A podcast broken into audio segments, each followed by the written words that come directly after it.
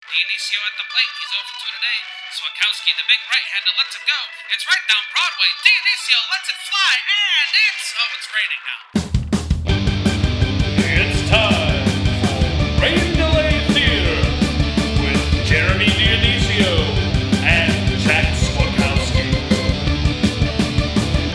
Hello, everybody, and welcome to another episode of Rain Delay Theater, the show where two bums talk about other bums at baseball games. I am Jeremy Dionisio.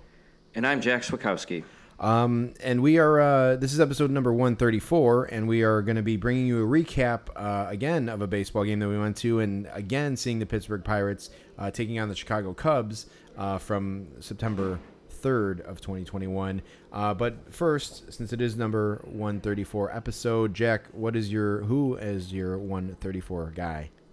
Yeah, my 134 guy. Um, so the last couple weeks, not last week, but the few weeks before, we talked about some guys on the mid 90s Cleveland Indians, and I'm going to have another one here. My 134 guy is Carlos Baerga, uh, second baseman who finished his career with 134 home runs. Uh, Jeremy, you remember Carlos Baerga? I do. Um, he's not, he doesn't. There's I have no real strong like memories of him, but uh, I definitely remember him as a player. Yeah, he was on those Indians teams, right? He was their second baseman right when I started getting into baseball. Uh, I think they kind of uh, stopped having use for him once they got Roberto Alomar. Um, so that was kind of the end of him with the Indians. But he did have a couple really good years in the early 90s. 1992, uh, he had 20 homers, 105 RBIs. He had 312. 93, 21 home runs, 114 RBIs, hit 321. Um, that's pretty freaking good for a, uh, a second baseman. Um, finished his career with a 291 average and made three all Star teams as well. So he was a pretty solid player. He fell off pretty quick. Um, and once he turned 28, he was that was his first full season with the New York Mets, and he was kind of uh, not really. Uh, he was kind of just an average player after that. Although in 2003 he hit 343 uh, in 105 games. Looks like mostly as a backup. So yeah, eventually we'll get to this whole, uh, you know, the whole that whole Indians team. Um, you know, it might be about 10 years before we get to Jim Thome, but you know, we'll get there eventually. Yeah, yeah, that's true. Um, yeah, it, I and again, you got to wonder with that kind of balloon uh, of numbers there in the early '90s, what if he had any help? Um, oh, I was gonna say, yeah, probably some help for sure, especially if he was on a on a team with Manny Ramirez. yeah, and Albert Belle, I think, right? I think Yep. he- Oh yeah, yeah, yeah. Belle was on those teams too, and who knows? You know, maybe Thome as well. I, I, I, I don't put it past. I, I don't. I, I can't rule out Thome. I can't rule out Thome. But, um, yeah. So like, um, yeah, that's weird. I had no idea that he had any homers, any years with with twenty homers, uh, maybe even let alone dou- double digit homers. But but yeah, he even won the Silver Slugger in 1994 as a shortstop, uh, which is pretty. Um, or like for the four shortstops, uh, which is pretty impressive. Um, but yeah, I actually I actually have vague memories of his like his Diamondbacks stint uh, at the end of Oh, wow, career. really? Yeah. Um, like I I don't know, just probably some random game against the Cubs or something. But um, yeah, he really bounced around there at the end. But uh, yeah, that's uh, that's interesting. I, I yeah I, I just don't have like a great frame of reference for him. Like um, I thought he maybe had a longer stretch of of um, production for those Indians, but yeah, I guess they they replaced him pretty quick. Yeah, two things, Jeremy. Number one, don't let a White Sox fan um, let let you uh, you know hear you say that you don't put it past Thome to have done steroids. Oh, yeah. Um, 'cause Thome is one of those weird guys where like he was on the White Sox for a couple of years and he's just totally embraced by the White Sox fan base for you know for just odd reasons. Yeah. Uh, number two, uh, yeah, Baerga got replaced by Roberto Alomar, um, and you know we may need to put a beep when we say Roberto Alomar's name because he has been seriously canceled. yeah, I know. He he tried to do it like um, just by being an asshole uh, at first, and then they, they they they let down the guard. They brought they let him into the Hall of Fame after a year of penalty, and then he found another way to get himself uh, um, canceled. So, so yeah. Um, also, I was gonna say Jim Thome uh, grew up a Cubs fan too, so I, I won't let White Sox fan know know that either. Um, but yeah, totally. Like it's like, yeah, why is he like a beloved white, ex White Sox now? I don't know. It's it's weird. Um, Jeremy, who's your number 134 guy? Uh, Jack, for my number 134 guy, I picked uh, catcher, uh, former catcher for the Toronto Blue Jays, Ernie Whitt. Ernie Whitt. Okay, tell me about Ernie Whitt. Yeah, I mean, so here's the thing, Jack. I don't, I don't have, I don't have a lot to say about Ernie Whitt. Although, um, uh, I like, yeah, I like his his agents on Baseball Reference. His agents were himself and Richard Box, which is weird. Sounds like a, it's like they're like, we don't want you to represent yourself, and so he made up an agent, and he's like, uh, his name's uh, Richard. Uh, box and he like looked at a box and he's like oh box yeah richard box yeah, yeah, one of those things, right? That's where they said like Mike Michael Caine came up with his uh, uh, you know stage name because he was on a telephone, and they're like, "Well, what do you want your stage name to be?" And he, he looked up, and the Caine Mutiny was playing, so he said Michael Caine. It's a true story. Um, yeah, but that's yeah very similar to R- Richard Box. I I feel like that guy's business card would be like "Think outside the box" or something, um, Right. which actually would be telling you to not hire him. Right. But. It's good stuff. I like the way this guy looks too, just from his baseball headshot. Yeah, definitely. Yeah, he's definitely like an '80s looking guy for sure. Um, but uh, yeah, so like I don't know, like um, he was just kind of like a an average catcher. Like he he had decent power numbers and like probably decent decent average for a catcher. Like during honestly, kind of like late later in his life, like in his 30s, I feel like he kind of like kind of blossomed a little bit. Um, after age 31. He made it the All Star team in 1985. Uh, he hit uh, 19 homers and batted 245. Uh, he's a career 249 hitter with 134 homers, of course. And um, um, Jack, the reason why I he's kind of like fresher on my mind is that he's he's kind of perenni- perennially he's a um, he's not even a Canadian, but he's he's perennially the Team Canada manager when Team Canada plays like in the WBC or Oh, wow. or I don't even know if like an Olympic team. I don't know if he manages the Olympic team, but he's he's usually the WBC manager for Team Canada.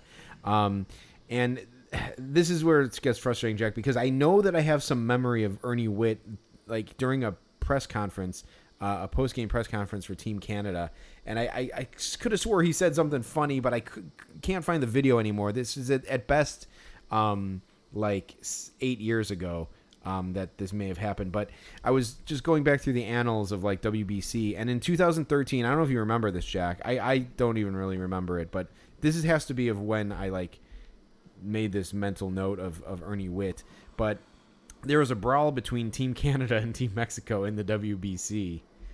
Um, and it was a it, it was a pretty nasty brawl. You can find videos. You can find video of the brawl. But basically, what happened is um, Team Canada was up like nine to three, and uh, in the ninth inning, and like one of the Team Canada batters laid down a leadoff uh, bunt down the third base line, um, and normally that's that's bush league and that's like you know that that's uh, one of the unwritten rules of baseball. Uh, but the WBC scorekeeping like uh, they use um, uh, run differential uh, or run totals or something as like one of the like tiebreakers. So there was like motivation for Team Canada to do that uh, Sure. but the third baseman for Team Mexico told the pitcher like to throw throw it in the ribs uh, for the next guy, and the, the team Team Mexico pitcher like threw three straight pitches like inside uh, on on the next Team Canada guy, and there was a brawl. And uh, I'm pretty sure Ernie Whitt said something funny like in the post game press conference, but I can't find the video. No longer exists, sadly. But uh, I, I know that like I remember he did something. I'm like, oh, Ernie Whitt. I never knew like he was a, a funny guy or something. So um, I'll keep looking for that video and maybe I'll share it on a future episode. But uh, but yeah, so he was a you know a great '80s catcher uh, for the Blue Jays, but um, he's had a second stint as a Team Canada's manager.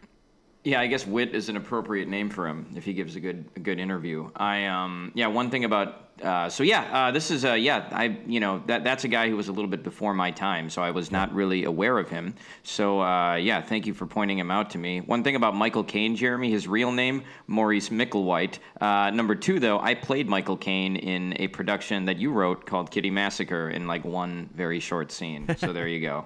That's right. Okay, that's good. Yeah. Uh, um, I I didn't know that Michael Caine used a stage name.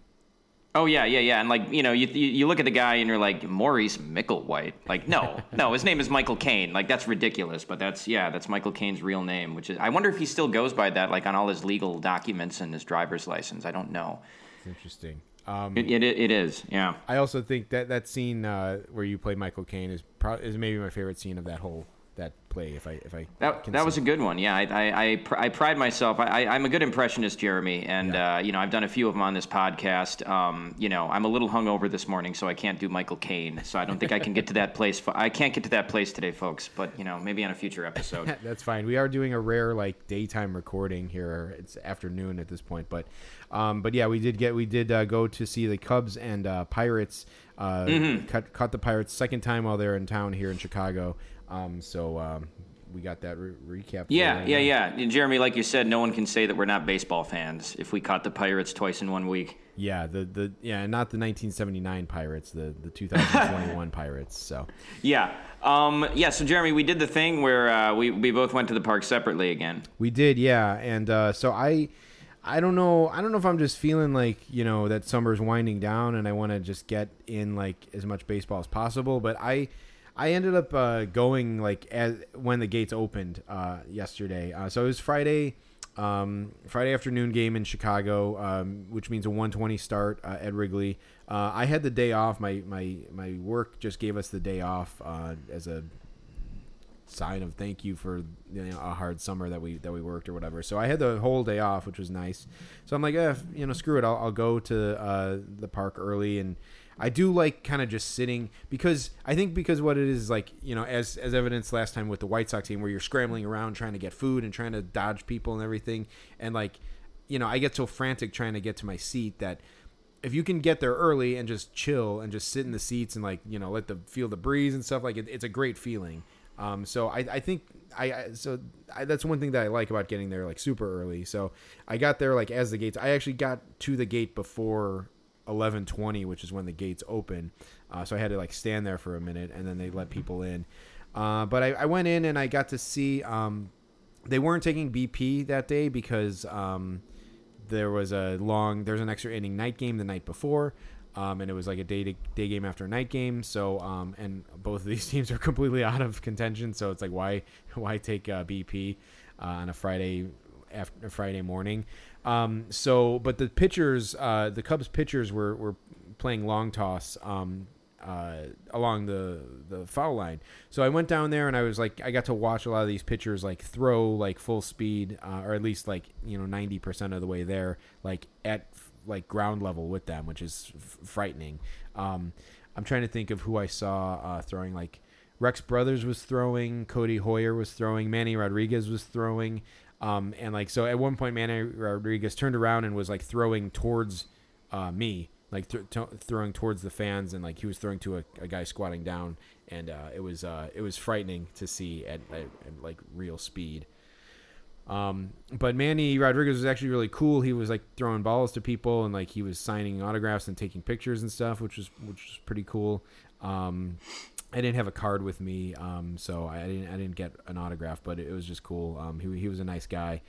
Um, uh, I went over to um, the Pirate side after that and was watching some some pitchers throw. Um, Anthony Banda was was throwing. Uh, JT Brubaker was throwing, and he's actually starting today for the the Pirates.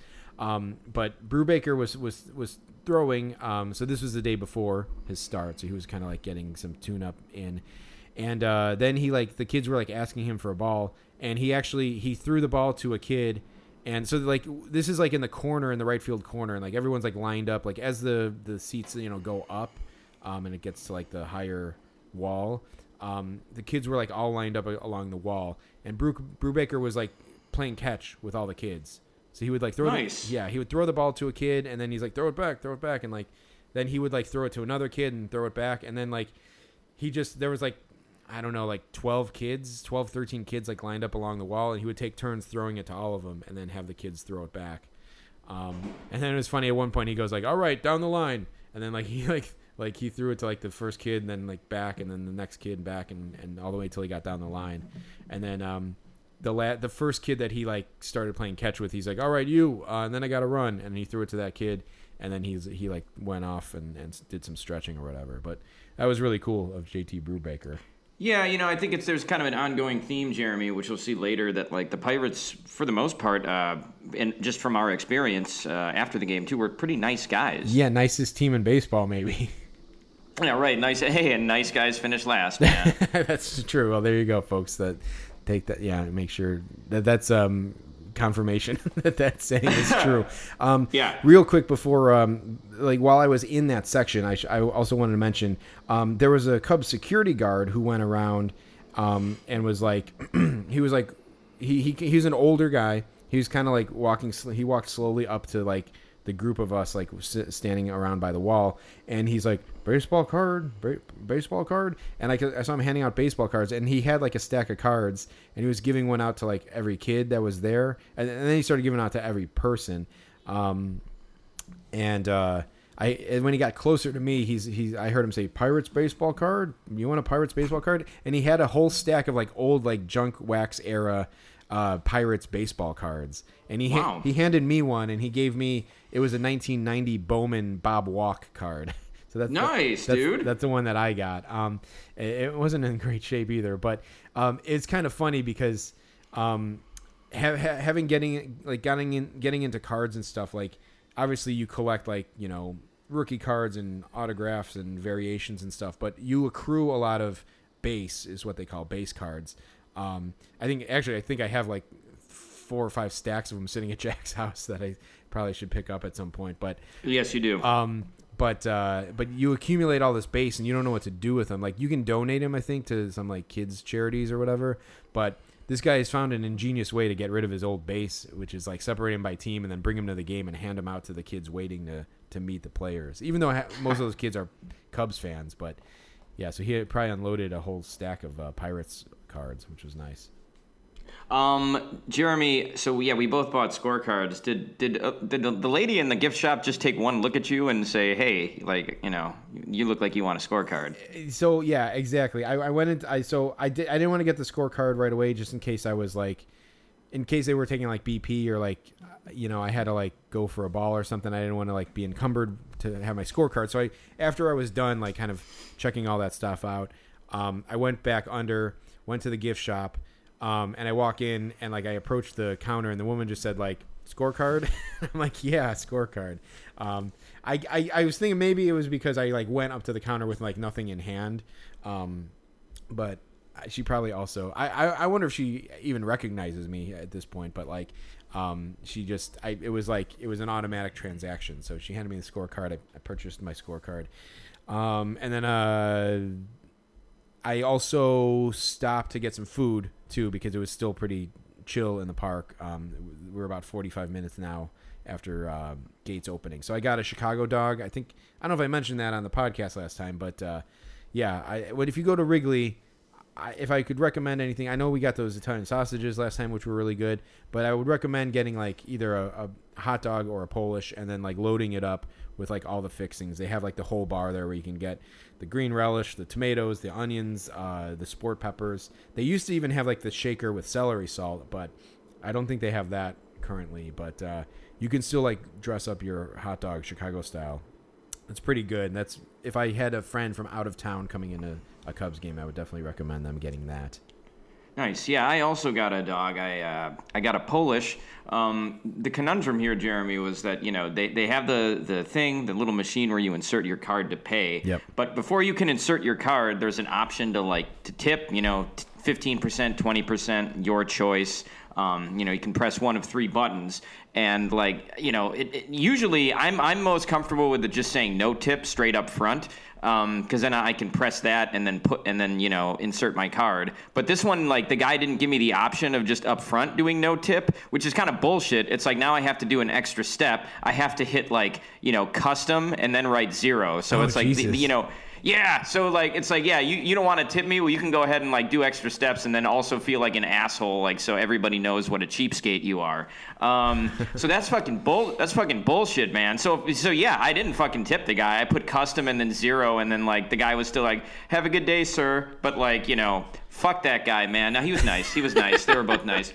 But I was gonna um, say, Jack. I don't think the guy himself programs the machine. No, but no, you know, pr- yeah, probably not. Right? It's probably like, and like maybe these guys don't even know that like they're getting tipped. It's like the you know knowing the Ricketts, like the Ricketts are probably just taking all of that fucking money too. You know, the tip is actually like a Wrigley Field tax or something. Um, well, with the, but, with the uh, digital tip like that, I they it it does get taxed. I think because it's like reported. So that yeah, it's not it's not the best way to tip someone anyway. No, no, for sure. Yeah, I mean, if you want to really tip the guy, you know, tip him in uh, tip him in cash. Yeah. Um, but yeah, you know, so I didn't I didn't tip. Uh, you know, so I, I pulled a Mr. Pink from from Reservoir Dogs. You know, um, and I, I'm I'm all about tipping. You know, um, you know, people. I, I think that people have said that I remind them of Steve Buscemi. I've gotten that. I think in the Rain Delay Theater movie, depending on what side of me you want to show, well, I know what side of me it would be, but it's like you know, I, I feel like in a movie I would either be played by Steve Buscemi or, or James Woods. Um, for the Rain Delay Theater movie, I think it would be James Woods. But uh, yeah, there there you go. Um, so I did not tip after getting my delicious Polish, which just it was it was also really good, Jeremy. Like I said, those things just melt in your mouth, so it was, it was good. Those are good. Um, there's probably a lot to unpack in that, that last chunk of, of stuff Yeah. there. But uh, one would be that I, I, I don't think in good conscience I could work with James Woods. Um, if- if- No, if you- not. I mean, uh, yeah, I, I I don't necessarily share James Woods' views about the world, but uh, yeah. Yeah, but he uh, he was good in uh, in Videodrome, I guess. But uh, never seen it. Never seen Oh yeah, it. it's a weird movie. Uh, David Cronenberg. Um, another Canadian, just like uh, Ernie Whitt. Well, Ernie Whitt. I, keep, I, always think Ernie Whitt is a Canadian, but he's actually he's not a Canadian. Um, No, he's from Detroit. Yeah, yeah. So anyway, um, so as um Jack is um. I think Jack still probably wasn't in the ballpark at this time, but I'm, I'm ambling around. I'm, I'm walking around still, and um, I walked by. I think it was like, it might have been like a, a handicap access like bathroom. Um, I'm not quite sure, but there was like an, there was an old guy uh, with a wheelchair, and there was like an, a ballpark attendant, like a Cubs worker, um, with like like who had clearly helped him, like maybe wheeled him uh, over to the section. I, I think it might have been a bathroom or whatever. But uh, I heard the guy say to the woman, um, "Hey, what's your phone number?" like or, or something like that, and uh, and he, he then and I think even without him without her responding, he said, "I'm friends with Tom Ricketts, and uh, whenever one of you all help me, I make sure to pass your name over to them." But he was like. I think he was like getting their name and phone number, so they made sure that it was the right person that got credited or something. But I just I, I was like walking really fast, so I was like I didn't stop to like eavesdrop. But apparently this guy knows Tom Ricketts or whatever, and like he puts in good words for people when they like help him. I'm not sure what happens uh, at after that. I think Tom Ricketts just says like, okay, yeah, yeah, and like is like you know writing in mid like in in air like, oh yeah, I'm writing it all down. Uh, Arthur, don't worry about it, and then like he hangs up or whatever. But um, but yeah, so this guy is. Uh, He's looking out for the, the workers with the Ricketts. Uh, he's like the middleman to help them uh, get raises or something. Yeah, well, I, Jeremy, if I knew Tom Ricketts, I, I don't know that I would be bragging about it at this point. I um, I feel like this guy might be a little out of touch with everything that's going on, but uh, but yeah, he saw that first press conference in 2011 or whatever, and he's like, "All right, Tom Ricketts, like whatever," and then that's it. no no news stories about the Ricketts since then. Um, but uh, but yeah, so uh, so that's that. Um, I think about at that time uh, we ended up. Um, getting to our seats. I got there for a little bit and was uh, was was chilling out, but but Jack got there pretty soon thereafter. Uh, yeah, um, Jeremy, you, you kind of immediately pointed out to me a guy who, in profile, looked pretty much exactly like Mike Ditka. Like exactly, he had like the the sh- same shaped head. He had like the gray hair and like a mustache, like a Ditka mustache. And he just he had even the, the, the like the the posture of Ditka. Like he was kind of like hunched over a little bit. And he looked like a kind of surly guy. Um, and like I actually never saw his face full on, but I'm like. This guy looks like Mike. I, I didn't think it was Mike Ditka, but I was just like, this guy looks like Mike Ditka. It's uncanny. It was kind of funny. You know, yeah, it's unfortunate. I did get a look at his uh, his face head on, and uh, I kind of wish I hadn't because he didn't look any he didn't look anything like Mike Ditka when you just saw him from the front. Uh-huh. But like when you saw, yeah, it, just seeing the guy in profile uh, definitely looked exactly like him, which was which was very uh, very weird. Jeremy, have you, I'm sure you've seen the clip of Ditka rushing through the the seventh inning stretch. Oh yeah, for sure. Yeah. That's a, yeah, it's an all time classic, a very surreal uh, clip for sure. It's it's weird. I, the the whole story behind it because I don't think I saw that live when it happened, but like he was like supposed to be in like the the seventh inning stretch. Guest usually comes in like they usually do like the um the bottom of the sixth, I think, with the radio crew, and then they come, then they, they, they like stay in the booth during the top of the seventh and and get ready to step up, and then like when it's the inning is over, they step up and grab the mic and do it. And like Ditka was like nowhere to be found. Like they couldn't find him. And so they were like so like uh, Chip Caray and Steve Stone were vamping. Like they're like, okay, well, um, if if our guest doesn't show up, I think it's gonna be me and you singing the the uh, seventh inning stretch partner. And like they were up ready to start it, and then Ditka like runs in, and that's why he's like out of breath because he like probably ran from like a luxury box like up there, and um, just saying it or whatever. And but it's like, what? I, Mike Ditka's kind of an asshole, or maybe maybe even take the a- the kind of out of it. But like, you know, I think he was just like big time in them and like like talking to people and like bullshit. And he's like, yeah, I gotta go sing a sing the stretch. And he's like, and then like you know the third out was made and they're like, hey Mike, aren't you supposed to be up there? And he's like, oh shoot, gotta go. And then like ran up there or whatever. And like like, dude, like don't agree to do it if you're not gonna like do it. Um, but uh, it was like one of the more famous renditions of the the stretch. So Yeah, definitely. Um, oh, by the way, Jeremy, I found a clip of uh, Erik Estrada singing the seventh inning stretch, which I had never seen before. Oh, But that, really? that clip that clip exists, so I kept I keep meaning to share that with you. So maybe you know maybe I'll share that with you, and next week we can break that one down. He was definitely drunk um, during that. Which Nice. is amazing. Um, yeah, so uh, so last time we were at a Cubs game, uh, uh, Jeremy talked about how uh, right before I'd gotten there, the bullpen catcher who was on the field, like down the left field line, threw a ball into the upper deck with the intention of giving it to a kid. Um, and like you know, some old guy made a great play on it, and the the bullpen catcher was not impressed. So this time, the same thing happened. Um, the bullpen catcher he threw it to one like guy with a kid, uh, like a little bit to the right of us, and then he was going to throw another ball right into our section. And so Jeremy was like, he Jeremy had brought his glove, and he was kind of trying to wait, flag the guy down. And it looked like the guy was pointing to Jeremy, and so then Jeremy like he went away from me, and he got like to a place where he could be by himself. he was waving where, me uh, over. He was like waving. Yeah. He, he he was like go go right, go right, go right, and like. You know, keep in mind this is like he's on the field along the the fir- the third base foul line, and I'm up like, you know, we're in the upper deck box, like a hun- like hundreds of feet away from him. It was weird. Yeah, yeah, and so uh, so Jeremy like goes up there, and then like this other guy who was like with a he was like the dad of like two kids. Um, like he was like he starts to go up too, and like he goes up the aisle and up the stairs, and so he's standing where the stairs are, and Jeremy's a little bit to his left, a few rows up, and I was like, what the fuck is this guy doing? But then the bullpen catcher throws the ball right to the dad.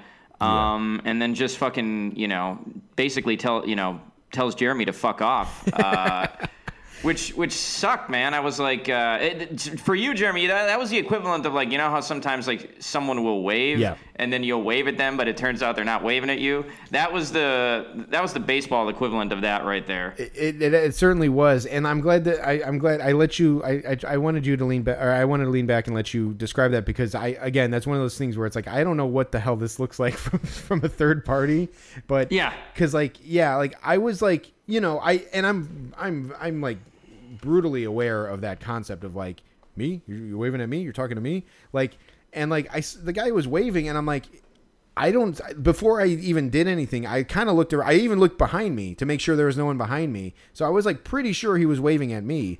Um, I don't. So Jack, do you do you was he do you, when he started waving? Do you think he was talking to me, or do you think he was in fact talking to that guy in front of us? Dude, I, I don't know. I was confused because Yeah. it seemed like he was waving at you because he then he kept he kept like waving and you kept going back. Yeah. But then all of a sudden this dad stands up and I, I was like, at first when the dad stood up, I was like, is that dad just gonna go by Jeremy and try to intercept the guy, uh, the bullpen catcher's throw? Like, Yeah. why is he standing up? But then, uh, yeah, man, I guess because we were like 150 feet away from this this guy, and he was wearing a hat, and we probably couldn't see his line of sight. Um, you know, I, maybe he wasn't talking to you. Maybe he was talking to the dad the whole time. Yeah, I, it, that has to be a possibility. Although I wouldn't say if I was that guy, I would feel bad because clearly I was. He was like waving me right, and I, I went over like a whole section to like and you know till I was like not around anybody else, and um, it was just like I, I would have felt bad and I'd be like, oh shit, this guy thinks I was talking to him. I guess I got to throw him a ball too. Like I thought out of guilt he would have just thrown me one, uh, but but no dice. So it was a weird moment and like you know that that's what you get for like you know selling out and trying to like get someone to throw you something like. Uh, luckily there weren't enough people there to like be embarrassed or anything but it was a weird it was just a weird moment i it was like did i completely misread this whole thing or did did this guy just change his mind halfway through um, so yeah, that was a weird, weird moment. But I'm glad, uh, I'm glad you were there to, to give a outside perspective on this situation. Yeah, for sure. Um, so that yeah, that was a little bit before the game started, uh, and then the game did start. Alec Mills started uh, for the Cubs. We thought we were gonna see Hendricks again, but that was not to be. Um, so we saw Mills. I think this is my first time seeing Mills start a game, so that was cool. Uh, he had some weird um, entrance music though. Yeah, it's it's you know it's getting harder and harder to tell um, if it's the entrance music or just like the like you know the bumper music that, or like just the regular music that they're playing in the in the stadium. I this one I almost think at the time I was like this is this is a Mills's walk up music, but then when he came up to bat, they played they played straight like kind of country music or whatever. But this music they were playing while he so he can't the the team comes out out on the field and they're warming up and Mills is, is throwing his warm up tosses and they were playing this music and it was like this like it was this weird like I wrote it down as bar barroom rockabilly. It was like Was that the name of the song? no, no, no. I don't. That's just how I would describe it. It was like it, Okay, it wasn't sure. Like it wasn't straight up rockabilly, but it was like it was like barroom blues or something. Like fucking like like a B side to like a George Thorogood good album, but like not a good one or something. It was like Right. down, down, down, down, down, down, down, down, down, down. like it was just fucking weird. And I'm like, this is what Alec Mills personally selected to be played while he throws his warm warm up pitches.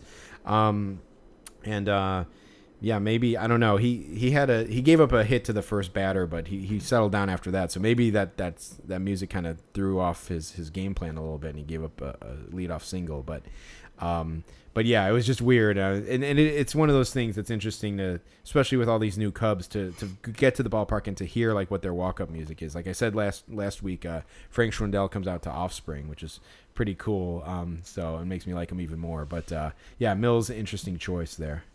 Yeah, yeah, um, uh, yeah, and Frank Schwindel, cool, cool guy, cool guy, seemingly. Um, uh, so the the announced attendance for this game, there, there were there were lots and lots of empty seats. Um, I'll give the Cubs credit for still doing like the guesty attendance thing. When the White Sox have low attendance, they don't they don't do that, um, probably just out of shame. But the Cubs, uh, you know, the Cubs aren't afraid to to do it, you know, because they know mo- they draw well most of the time. So the announced crowd for this game was only about 19,000 plus. So just everywhere, everywhere there were a lot of empty seats. Uh, our section was fairly empty too. Jeremy and I were able to have a buffer seat between us, no problem. And I think I don't even know if there was anybody in the rest of our row. Uh, but but in front of us, so these four older guys, probably all in their 60s, um, came and sat in front of us, and one of the guys had a had a cup of wine. Like he had like a, a small like rocks like plastic rocks glass um, full of wine, and this whoever did the pour for this wine, I guess they were trying to give him his money's worth because the wine was like fucking. It was just like filled to the very brim and was like just about to tip over, and the guy wasn't exactly holding it with a steady hand, so it was like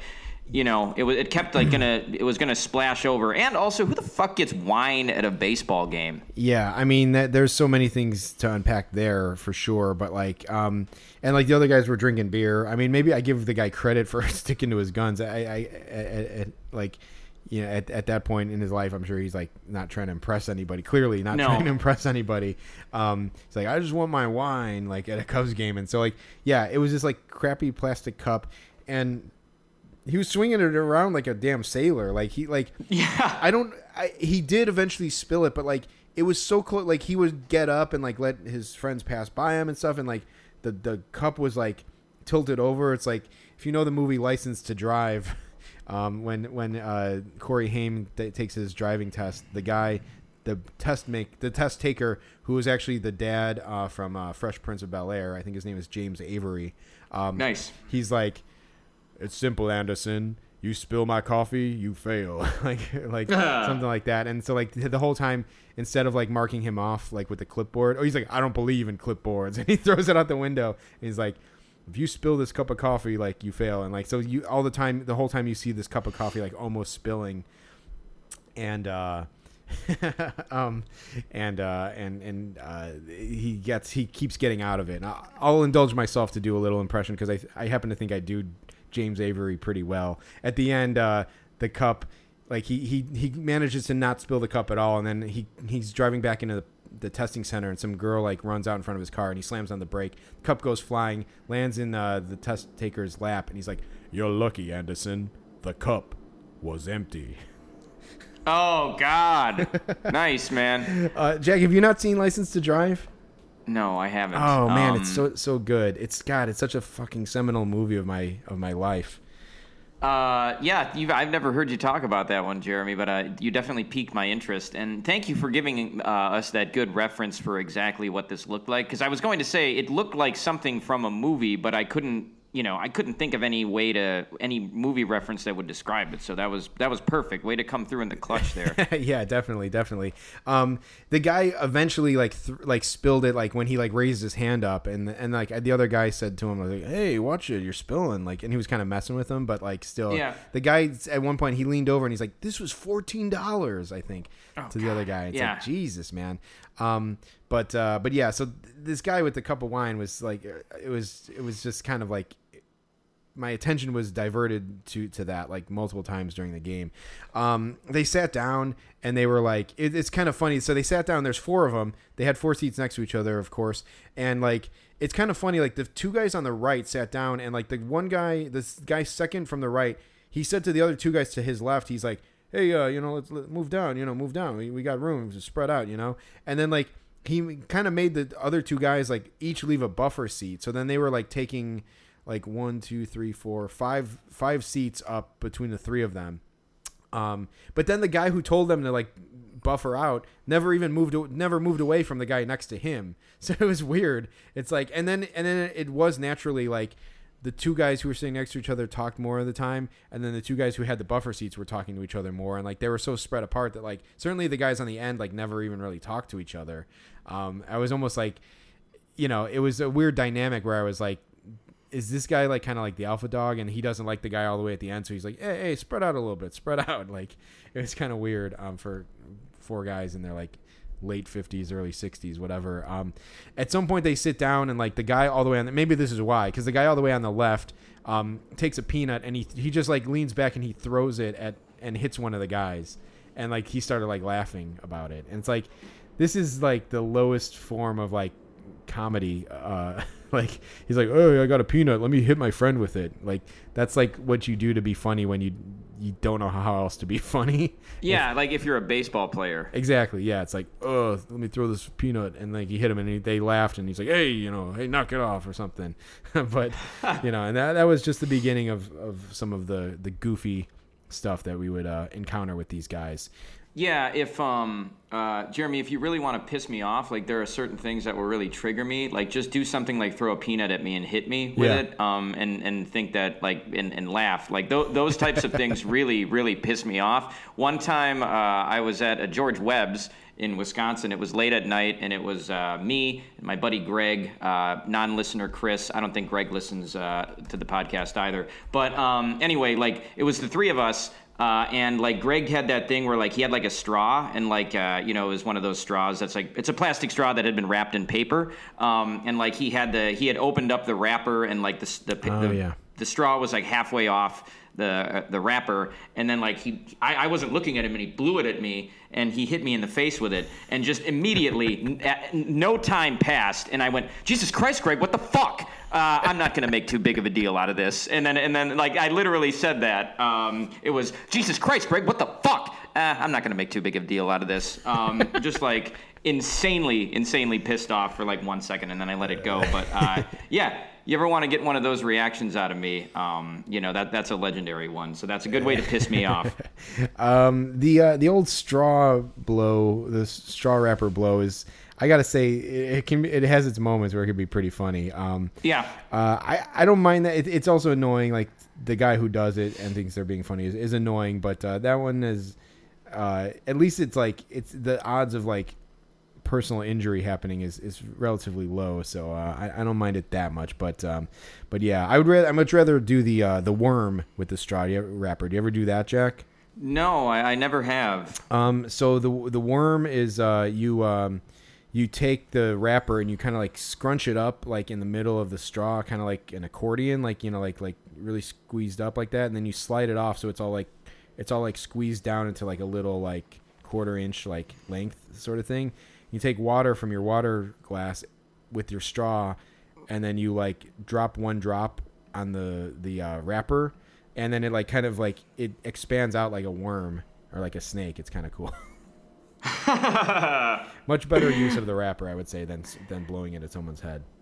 Yeah, what a what a bunch of childish uh, stuff we just talked about there. For sure. Um, yeah, in, in, instigated by these guys, I guess, who were in their 60s. Um, Right. One of the guys, and I heard this one too, Jeremy. Yeah. I see you have it in your notes here, but he was uh, Mills fielded like a, a soft grounder and threw it to first, and you know, obviously, Jon Lester had a long history of not being able to throw to first, so that guy. The, the guy says, if that was Lester, I'd have a heart attack. I'd be working with him all summer. Um, and it's like, Lester hasn't been on the team for like you know two years or whatever, and like do, do we really? And that that stopped being an issue. Like he did kind of solve that problem. It was just a big issue during the Cubs playoff run in 2016. But it's like, do, do we?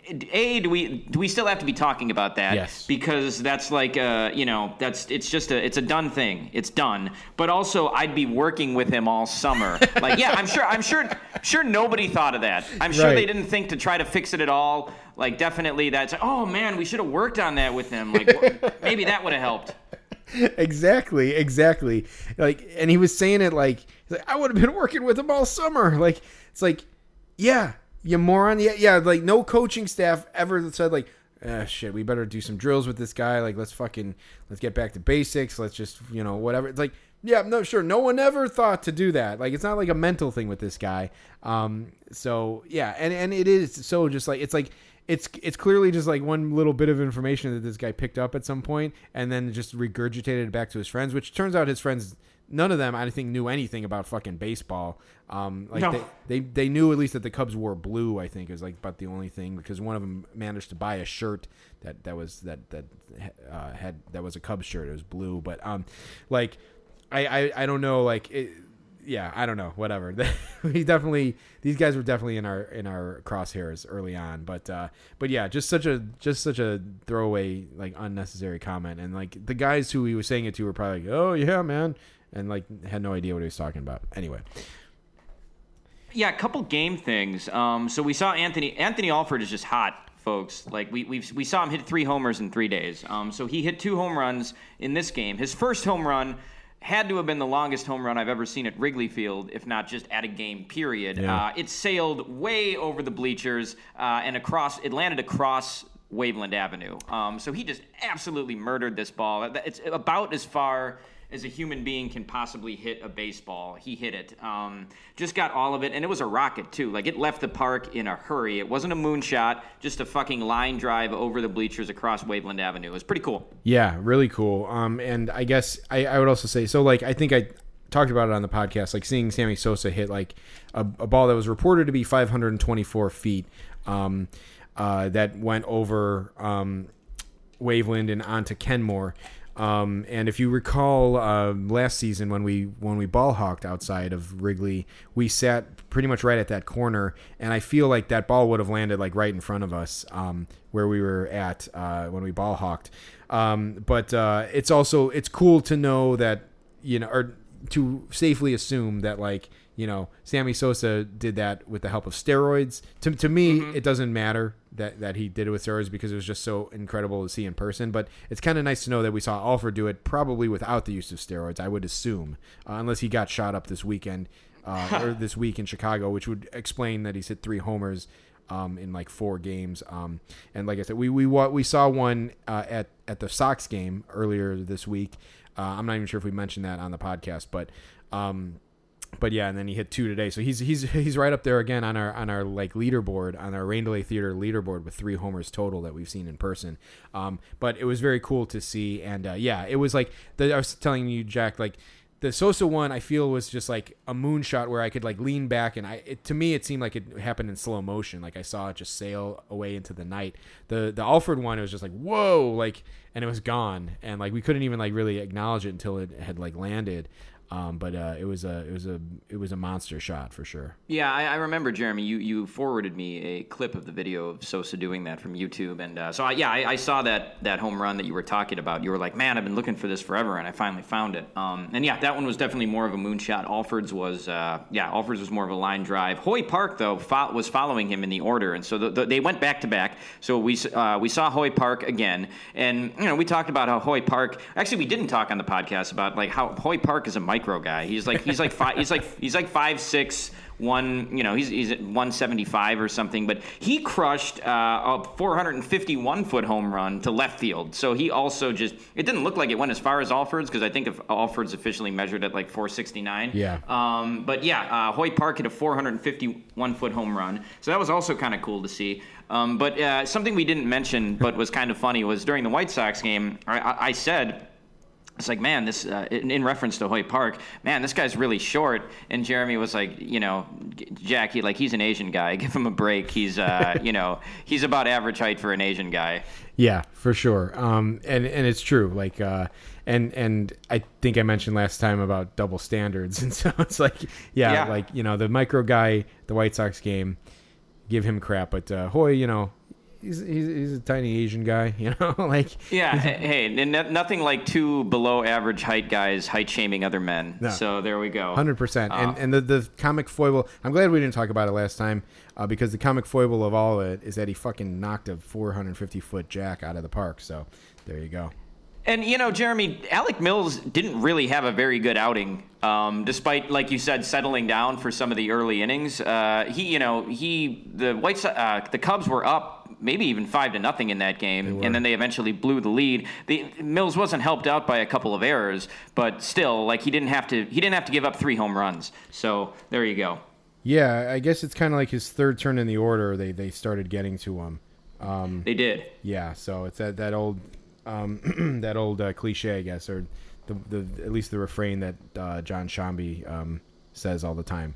Uh, third time through the order. Um, but yeah, he, he cruised through the first fi- uh, four or five innings. But um, yeah, so uh, yeah, he ended up getting a no decision um, because of what happened on the next play, which or not next play, but next inning, I believe. Um, so it was like five to three, and uh, yeah, five to two, and um, yeah, there was like a play. I, I'm sure you've all seen it at this point. Um, but uh, in the top of the sixth, uh, Michael Perez, catcher for the uh, Pirates, hit into a uh, what looked to be like a double play.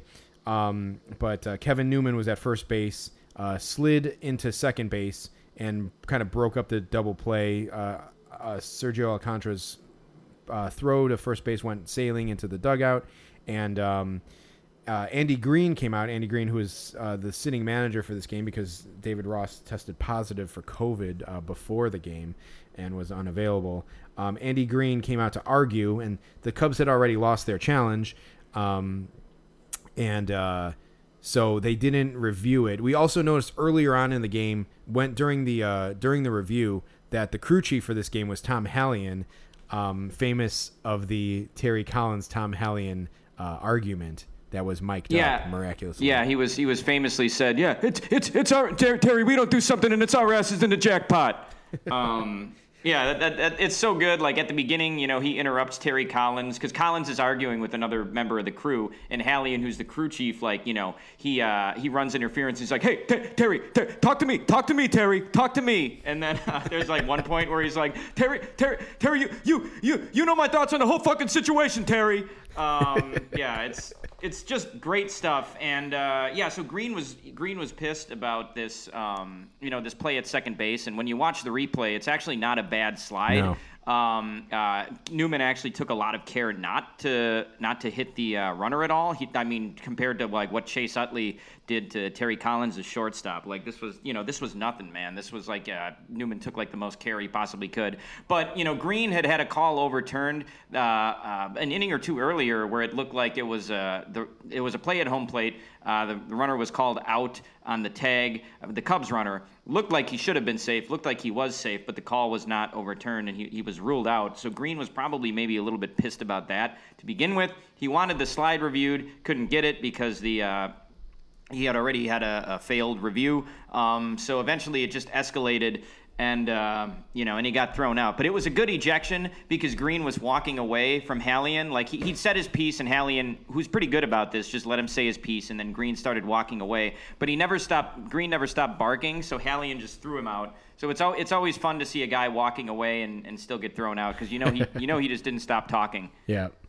Yeah, it's good. Um, and uh, it got very animated, and just it was it was cool to see uh, in person because ha- having the knowledge of that that Tom Hallion Terry Collins uh, fight. Just to imagine like some of the funny things, like you wonder if Tom Hallion said like, "Hey, you know, if we, we review that, then our ass is in the jackpot." You wonder if he said that again. Um, uh, so it was it was pretty it was pretty cool to see. Um, turns out uh, Jomboy already got on the uh, review of that. So if uh, if you if you want to hear like the the reading of the lips, check out his video. But uh, he, he covered it pretty well. But it was cool to see in person, and I that might have been the first. Uh, um, eh, maybe not the first thing, but uh, you know, uh, it's cool to, to, to be at a game where you see a, a play like that. That's kind of goes around the league.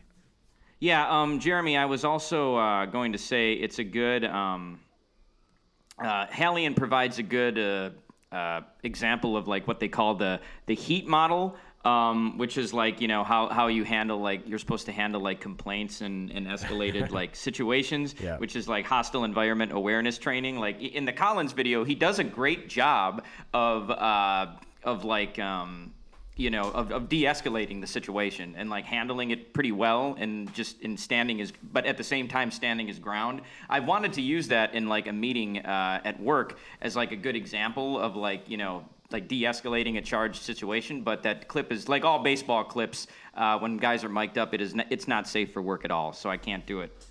yeah, right. Yeah, I know. Yeah, that would be uh, it would be all bleeps. Um, but yeah, so um, so anyway, so and then of course, like um, Alford hit his second homer of the game to uh, tie up the game five five. Uh, the next inning, the very next inning, the to the Cubs, uh, you know, uh, I guess uh, grace, whatever. Like to, to the benefit of the Cubs, uh, the Pirates for some reason decided. First of all, they decided to have Shelby Miller on their team, uh, but they decided to put him in, a, in into a tie game, and uh, he promptly gave up a homer to Frank Schwindel, which I did kind of call for. I don't know if I predicted it, but I said like, how about a Frank the Tank homer right here?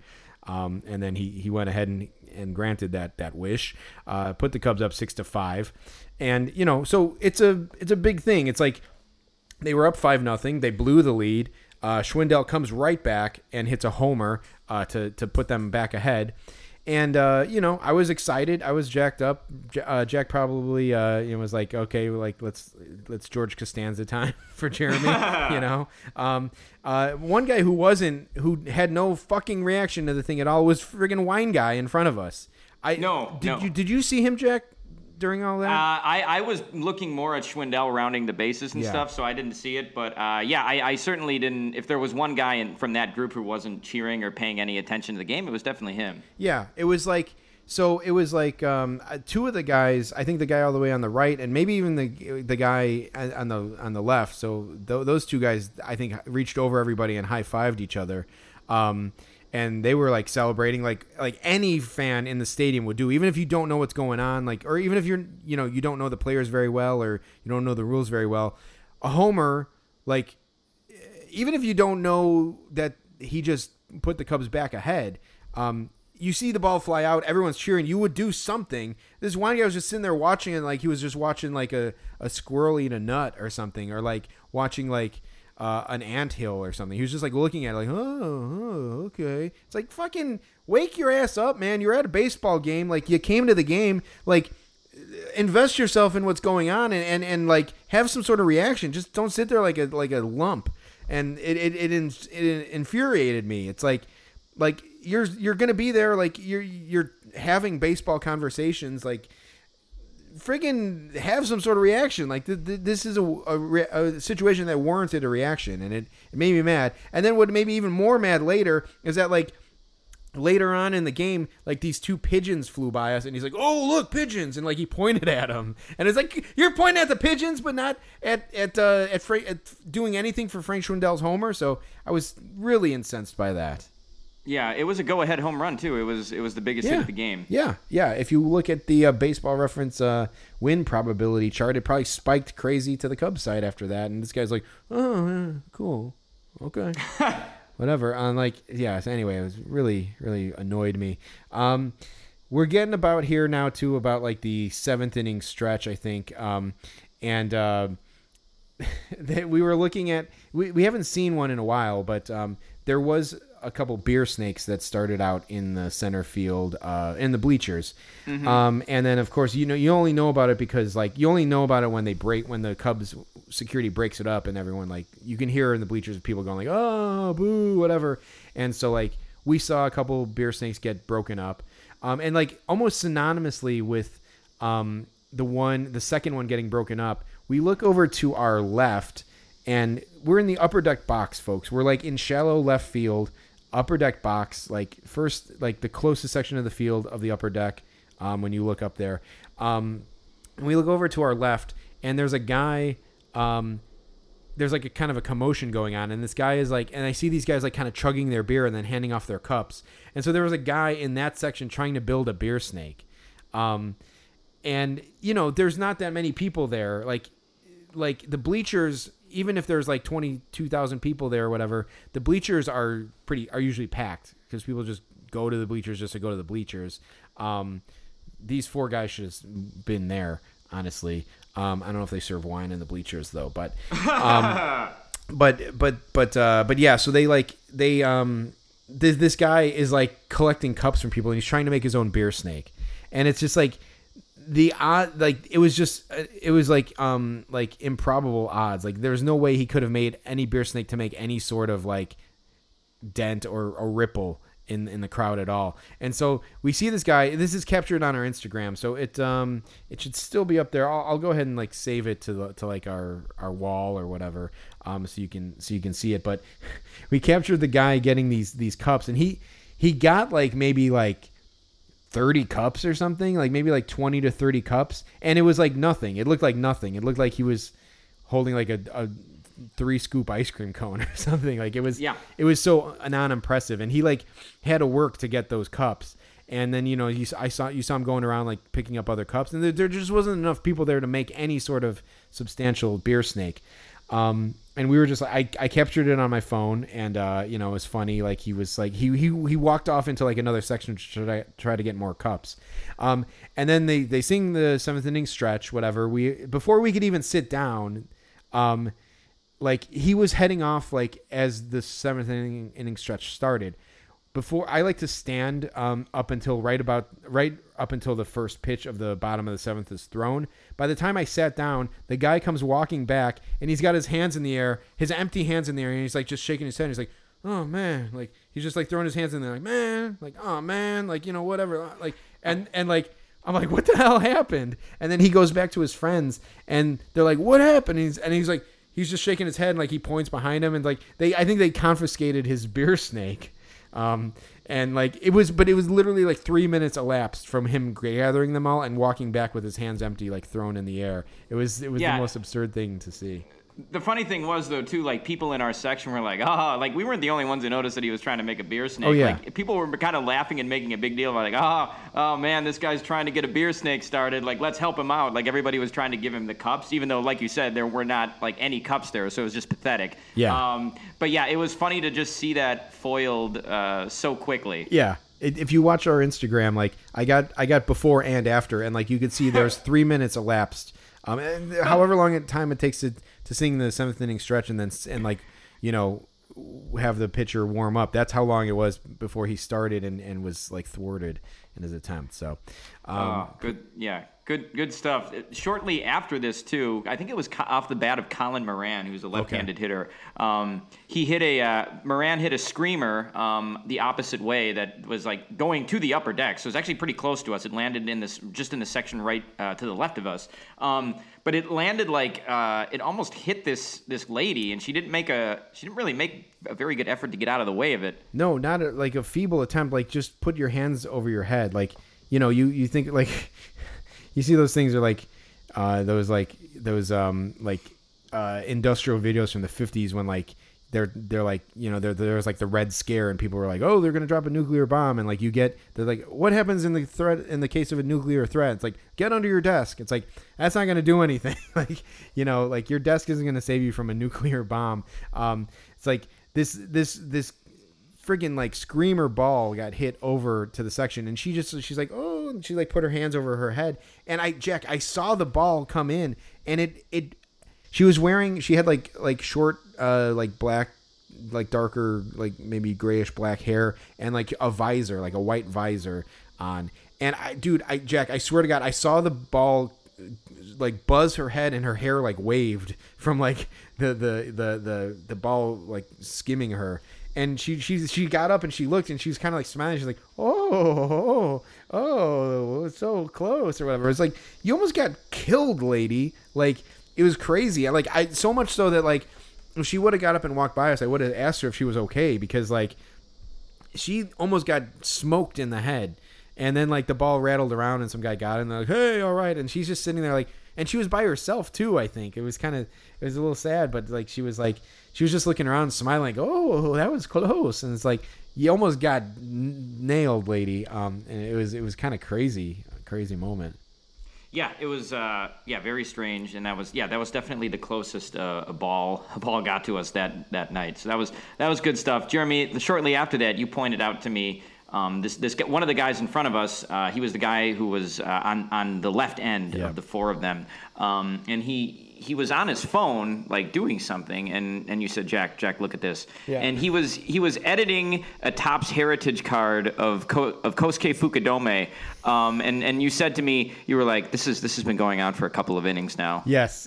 yeah, yeah, yeah. It wasn't. Jack was like, really? Like he was like Yeah. he was like uh, disgusted by that. Like Jack, I heard. I'm not. I'm not trying to be the guy. I don't. Almost don't even want to do this because I don't want to be the kind of guy who's like, like that was racist. That was racist. Hey, that was racist. Mm-hmm. But I, I, I'm pretty sure. Like I feel like I heard the guy all the way on the right say something like, "Oh, Hoy Park" or something. Like he like in like a in a Yeah. he said something that was like I feel like derogatory.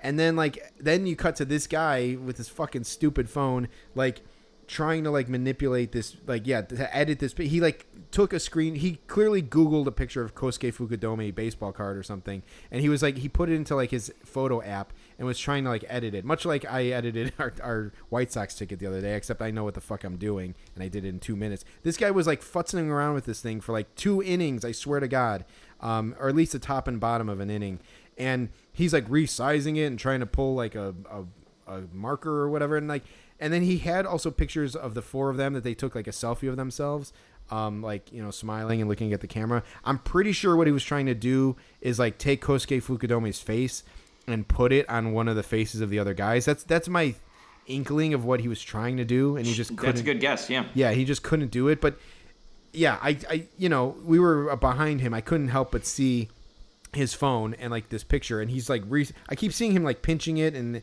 and expanding, and it's like I don't know what the hell he was trying to do, but. uh uh, and I, I had to nudge you and show you Jack and like and then I I tried to say like yeah this has been going on for a while now and uh, so I don't know what the hell he was doing but again that's the same guy who threw the peanut earlier so not maybe not the most evolved sense of humor Um, and I I, uh, I I heard this one too, Jeremy. Okay. So Rowan Wick Rowan Wick came in um, uh, in to get the save. So he came in for the top of the ninth. Had, had pitched great, by the way. I think he struck out the side. Uh, did. if I'm not mistaken. Uh, yeah. So he looked he looked really good.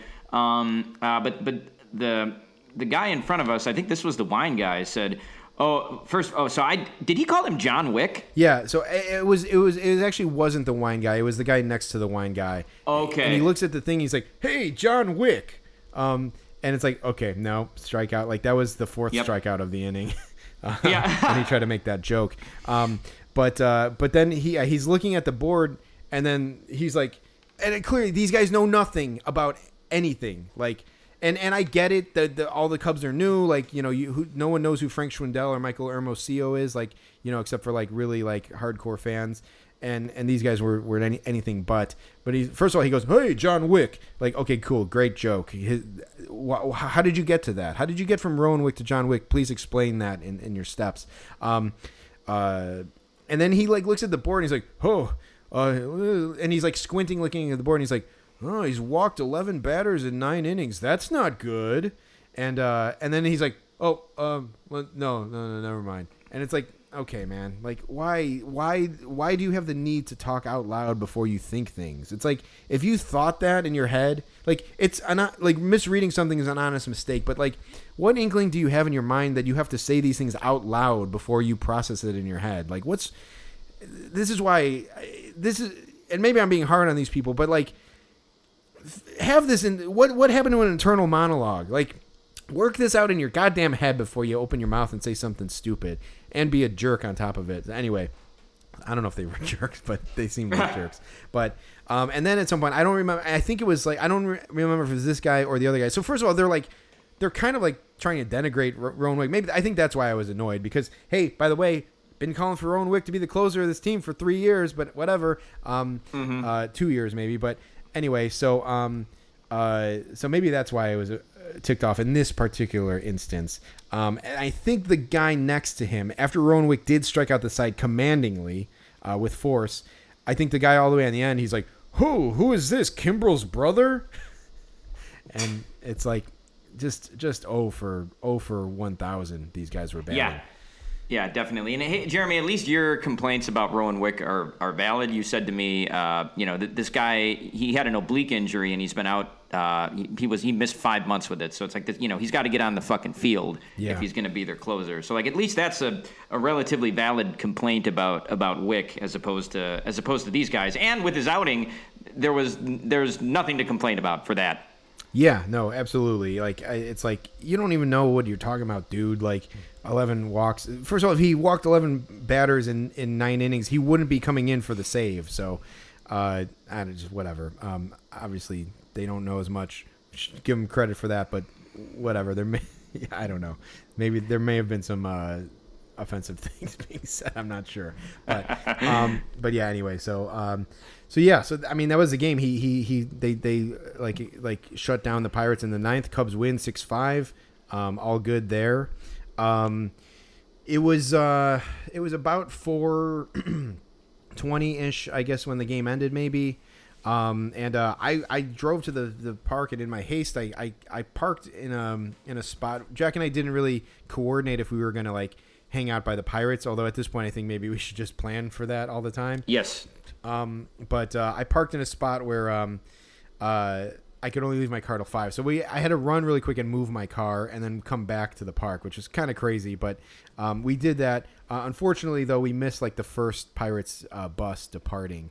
Um, but we did we did decide to go, you know, watch the Pirates um, come out, and uh, we we got there, and it's I think it's the, the initial shock of walking into a situation already in progress. Um, and you walk in and it's just like, what is this? What's going on here? What are we walking into? Um, so it was a weird scene by the Pirates bus. Um, there was like a group of like um, five or six like teenage, I would say maybe early twenties. Yeah, they seemed like like late teens, early twenties, probably more like late teens, but they were they, they were like young young guys. Yeah, um, Hasidic Jewish uh, young men, like in the full garb, like the, the black suit and the hat and the, I, I think maybe they had the the the site. I, I shouldn't even say what it's called because there's a real name for these things, but the curl, the the the locks of hair and stuff, um, and just in full garb, which you know whatever. I don't think this is a, an offensive stereotype, but like I don't know, I don't, I, I it's like I don't see a lot of Hasidic Jew- Jewish people at baseball games, let alone hanging around like the visiting team's bus to get autographs. So it was, it was, it was a, it was a surprise to see that when we went over by the bus.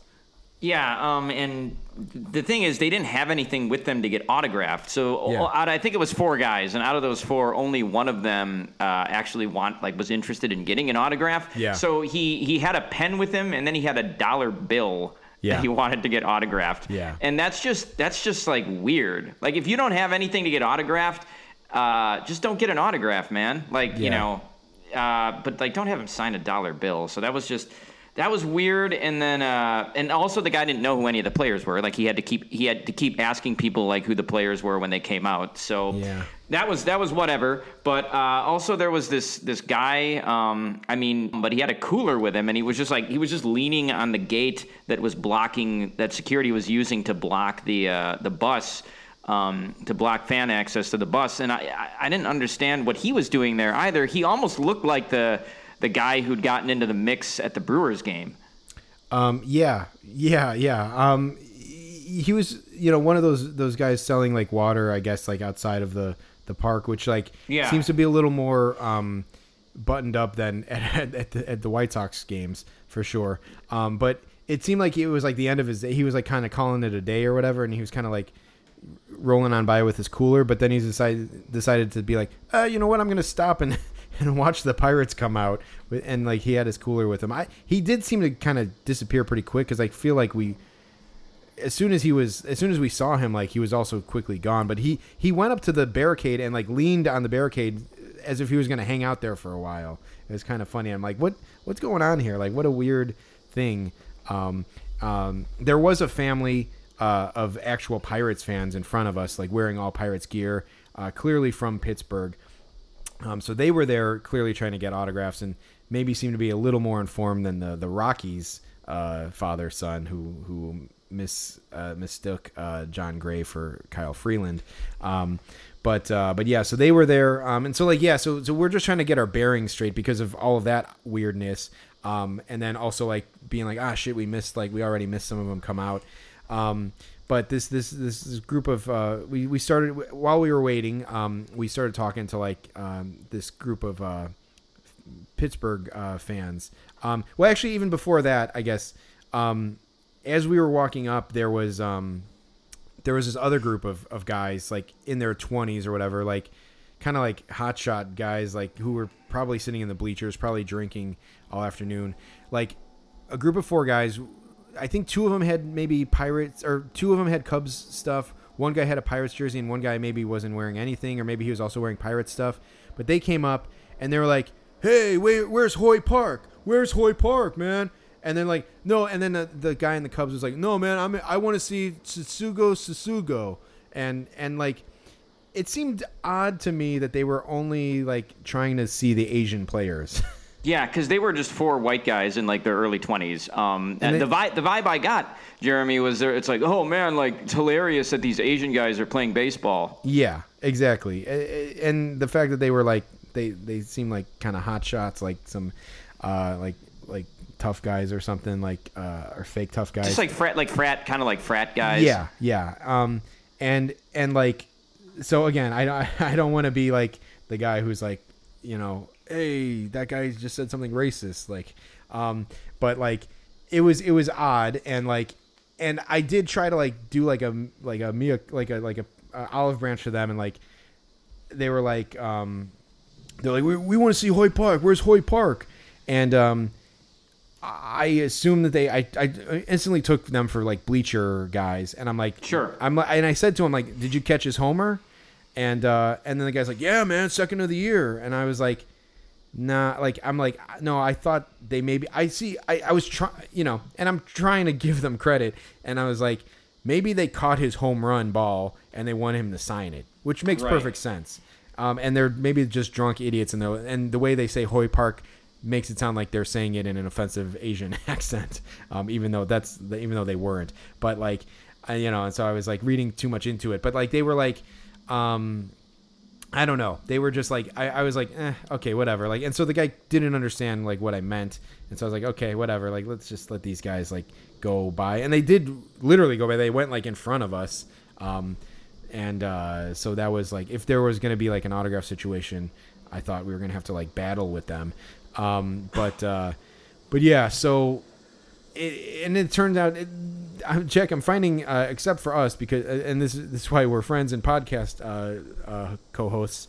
But like in our group of two, we both want to be there. It seems like a lot of these uh, situations, only one person of the group wants to actually be there, and the other person hangs back or like goes on their phone or whatever.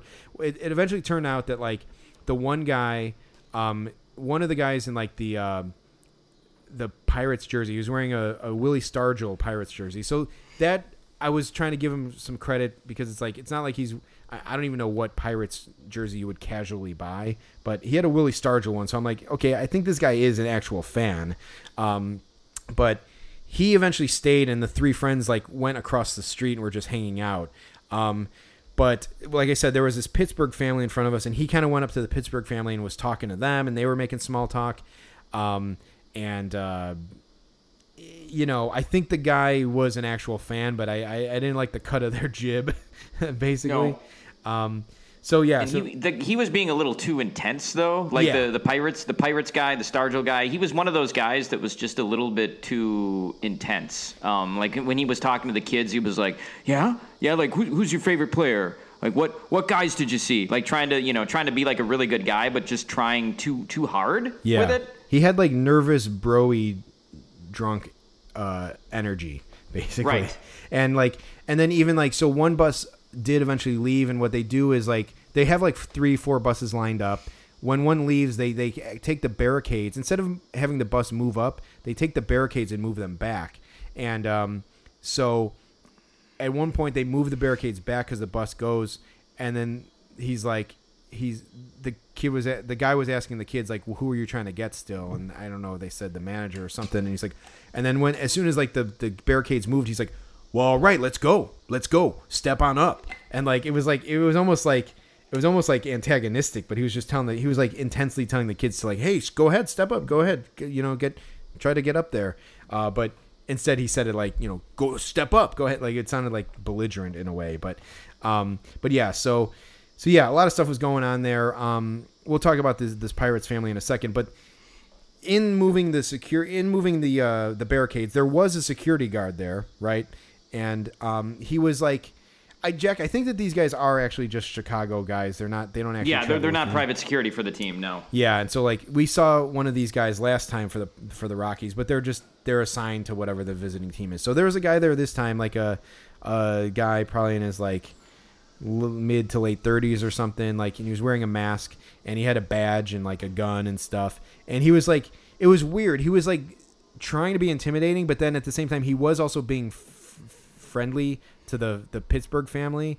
And like the the the Hasidic guy goes up uh, and he's like he's like you just trying to get an autograph? He's like yeah yeah. He's like okay fine. Okay cool. Just just checking like he thought I don't know what this guy thought he the the Hasidic guy was trying to do but once he knew he was just trying to get an autograph he was like okay cool man no no problem Yeah, I, to be fair, he probably saw that dollar bill in the kid's hand, and he was like, "What? What the fuck is this kid gonna do with this dollar bill? Is he gonna like try to give it to one of the players or something?" Yeah, or maybe he thought he was like t- asking for money or something, and like as soon as he found out he wasn't, he was like, "Okay, you can stay." But Yeah, or he was trying to like bribe the security guard, you know. But yeah, the Yeah, asking for knows? money thing could be a, is a, is a, could be a big one too. yeah, who, who knows? Who knows? And so then, so then the uh, the kid in the the guy in the Willie Stargell jersey, I think, goes up to the security guard and he's like, "Hey, uh, can you tell me um, uh, what players have come out yet and what what are still who are still in there?" As if this guy has the roster and he's like making check marks or something. like, um, uh, but the guy goes like, "I'm sorry, I can't give away that kind of public information."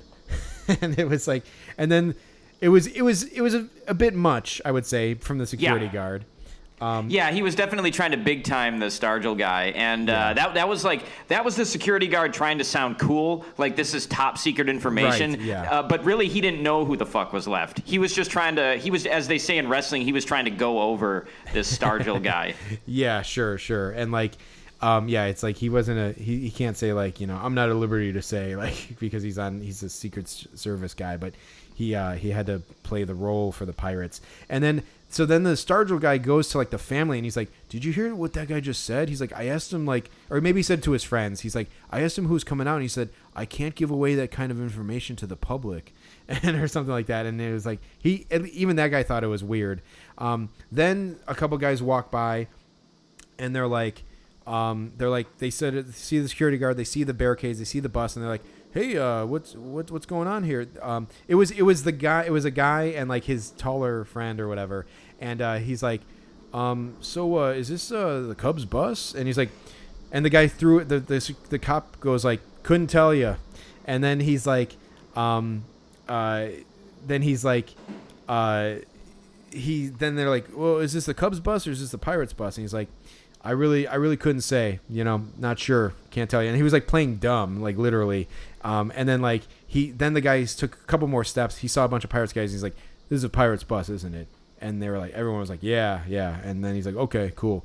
Um, but the security guard was definitely doing a lot. He was doing too much. And um, but then he was, but then he was like being really nice to the guys. So then the the the Pittsburgh uh, people family, and then so then they moved the barricade, and then he's like, "All right, guys, you're good." And then like he let everyone like run up to the next barricade. Um, so it was weird. He was like he was being a hard ass to some people, but then being super nice to others. Um, at this point, we talked to the Pittsburgh family, and it was like a dad and like there was a mom off to the side taking pictures, and then like three or four little kids, uh, all with Yeah. with balls. Yeah, so it was yeah. The, the family was like the mom and the dad, who were both probably in their mid to like their, their mid forties. The mom was was standing off to the like she was standing kind of far off to the right, that's to get that photo op of like uh, the players signing for her kids, um, which you know those are probably going to be nice photos for them to have, Yeah. uh, you know, uh, later in life. Um, uh, but.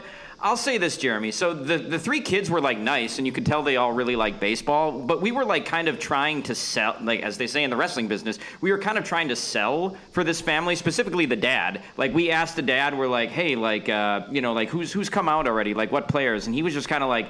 I don't really know, like taking a, sec- a sec- uh, fucking cue from the security guard, and so you know, it, and like you're like you said to him, you're like, man, like you know, you guys have a really, you, you got you from Pittsburgh, and he's like, yeah, and and you're like, man, you guys got a really nice park, nice park, and he's like, yeah, people tell us we're lucky. Um, it's like, I'll say this, Jeremy, this is a nitpicky thing, but that dad could have been fucking nicer to us, man. he, he was being kind of a dick. Hey, I understand, like, fa- family vacations, like, whatever. He's probably fucking exhausted, you know. They probably are flying back to, you know, back to Pittsburgh this weekend. Like, he's got to be just around his wife and kids fucking 24 7 for probably, you know, a whole week. He's tired of it, um, especially having like three boy- little boys of that age is probably incredibly exhausting. And these kids weren't shy either. Like they were talking to us and they were kind of cool. And the, the kid the kids were like showing off their balls and all the player uh, player like autographs they had on, on their ball. They had like you know 15 autographs. So it was uh, you know they were they were getting a lot of autographs. But the dad the dad could have been nicer. Like we were clearly trying to like we were clearly trying to add to the the experience of this trip. You know, like the, you know the, they would go home from that trip, and the, the dad would tell all of his friends, like, yeah, you know, we went to Wrigley Field, and like everybody was really you know really nice there. Like it really is a, a cool place to go. And this dad was just being a fucking dick, man. Fuck fuck him. He was, wait, wasn't he though? Was didn't you kind of get that vibe from him? I um this is funny. We did not talk about this before the recording. I No. was um I mean, yeah, as you were mentioning it, yeah, he was kind of he was a little tight-lipped, I would say. Um but uh I didn't I didn't necessarily feel slighted and and you know, both of us are have a hair trigger. Like let's be honest, like we're we're ready to t- take offense wherever. So it's it's actually funny when like, you know, one thing irks one of us more than the other. This this one didn't really irk me that much. I was just kind of like, "Yep, all right, cool, cool." Like and he did say that. I'm like, "Yeah, you guys got a great ballpark." He's like, "Yep, yep, yep, yep." I mean, he should have been like I'll say this. Who the fuck doesn't say like, "Oh, well, you guys got a great ballpark." Like, It's like my sentence to him. Okay, now I'm starting to get a little worked up here, Jack. Like, my sentence to him was like, "You guys have a nice ballpark." This is what this is the subtext of my sentence. You guys have a nice ballpark, but obviously this is the best ballpark. and like Wrigley, this meaning Wrigley Field. But he didn't even say like, yeah, well, hey, you know, it's great to be at Wrigley. Like he didn't even say that. So it's like, hey, buddy, like you know, throw it back a little bit. That's that's the courtesy here. It's like you, I'm I'm a Cubs fan saying you have a nice ballpark. Now is the time where you tell me that I also have a nice ballpark at Wrigley Field. Yeah, he didn't. He didn't yes and your uh, No. your comment. You know, No, he, he just didn't. yesed it. And what what's actually hilarious, Jeremy, is you said that was the subtext, but you actually you actually gave him the not subtext. The next thing you said, you're like, yeah, I think the two best sight lines, Pittsburgh and right here. Yeah, So like, That's true. You fucking you told him what you wanted him to hear. That's true. That is true. I did say that. Um, so uh, yeah, and then and then the actual the, one of the little kids, like maybe the oldest of the kids, actually did say something to me. He's like, and I didn't quite understand what he was trying to say, but he's like, it's not even that it's anything specific. It's just the whole thing or something. I'm like, okay, well now we're getting a little too granular with with the, with the thing. I'm like, I'm I'm I'm like, you you know, I'm I'm I'm hopping off this this board, buddy. But um, but then the little kid did say like, you know, we, we I think we asked him. I think like maybe Jack, you asked him like, hey, did Shelton come out yet or something like that, or some someone asked like, uh, you know, had Shelton. Yeah, I think I think I, I asked like the dad if Shelton came out, um, and the little kid said he goes. One, there was the oldest kid. He goes, Shelton probably doesn't want to show his face in public. It's like Jesus, man, that's a fucking hot take. We got to get this kid on the podcast. I know, right? Yeah, exactly. Like he should start. Yeah, he should start the Pittsburgh chapter of Wrigley Theater, where he just shits on all the players. But, um, but yeah, so uh, that that was pretty funny. I was wondering if he, you know, was regurgitating that from like something he heard his dad say or something. For but, sure. But you know, it was pretty. It was it was funny nonetheless. Um, and uh, so yeah, so I mean, we should say that like Anthony Alford, we did catch Anthony Alford. Uh, he came out and he signed for us, and he was super nice. Like I thought he was Yeah. going to be maybe a jerk. Like he kind of looked, he kind of had like a hard look to him, like uh, where to, to, to the point where I wasn't going to actually ask him because I figured he wasn't going to like be very nice. Uh, but Yeah, and he, the guy was fucking. He was jacked too. Like you Yeah. can't really tell it from his baseball jersey, but like yeah, he had just like fucking. He was just ripped. I mean, he was a football player. I think he was a quarterback at Southern Miss. So yeah, the dude like you know when when you see him up close, you can understand why he could hit a ball across Waveland Avenue. Yeah, for sure. And so um, he signed for the kids, and like they were, I think the kids were saying like, "Hey, we were at uh, your other game or whatever," and he said like, "Oh, I'm gonna have to have you guys out at, at all my games," um, which was cool. He was being nice, making small talk, and like he signed for us too. It was very nice. He did, and I was like, "Man, you crushed that one." And he just, you know, he kind of smiled, like, uh, "Yeah." So he was a he was a cool guy, and it's cool to get his autograph on the scorecard. It's kind of classic. Like it was, you know, he hit two home runs in the game, and then he autographed our scorecard. So that's that was a that was a win. Yeah, for sure. Yeah, if, if I was say, saying to Jack, it's he's probably the most fitting guy to um, to have there on the scorecard um, for having like uh, the game that he did. Uh, so that was cool. Um, eventually, uh, uh, well, we did see some. I saw Steven Brault come out, and he like he like gave like a thumbs up to the fans. Like I guess someone like said something to him, and like it's like I he's a guy who shouldn't be showing his face in public with the game he had. He's just a bad. No, he was the starting pitcher. He was just a it was just a shitty fucking performance where he, he put his team in a five run hole. Yeah. Um, yeah, and he was never at any point where you're like, man, Brault is really he's settling down here. He just sucked the whole game. Yeah, yeah, yeah.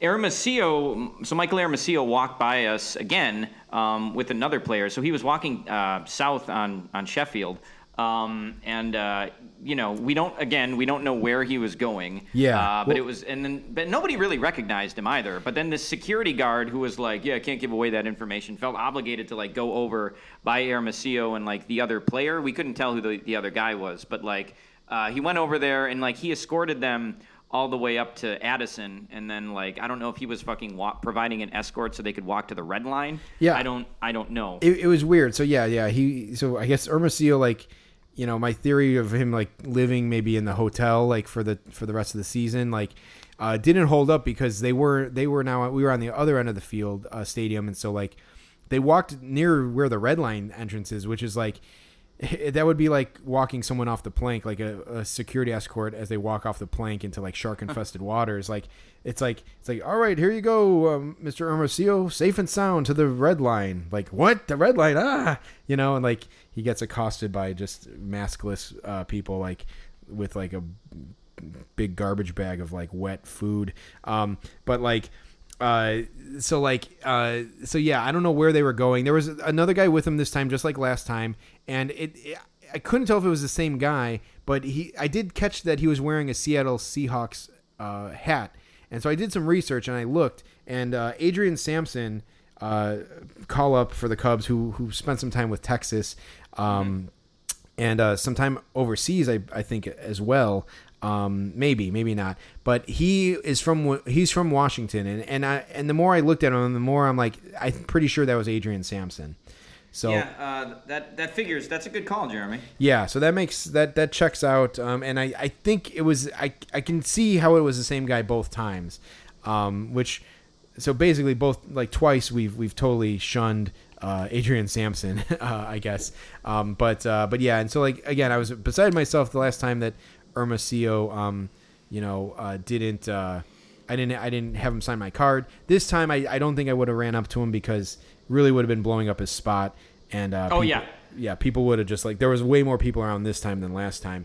Um, but I did notice that the mom. I looked over at the mom, and she was like taking a picture of Hermosillo, and I looked back at Hermosillo, and he like he posed and kind of threw up the the peace sign, like the two hand the two fingers up. So he actually like posed for a picture, but she he was like down the block as she took the picture, which is kind of funny.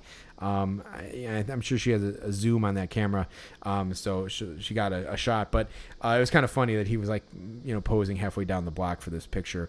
Um, but yeah, but then uh, the Uh, last guy uh, we should talk about here. Yeah, so this this deserves its own segment. So um, you know, about about halfway through our time there, this this guy these two guys came up. You know, they were probably in their mid to late twenties. Th- these were the Um, guys who asked the security guard what bus this was. Yes, yeah. So there's always got to be somebody who thinks that the Cubs take a bus to the games at Wrigley Yeah, Field. yeah. There's always there's always got to be at least one person. And so this this guy, um, you know, a- asked the question, and then he comes up to us and he's like, "Hey, uh, you know, can when when guys come out, like, can we can we borrow your pen?"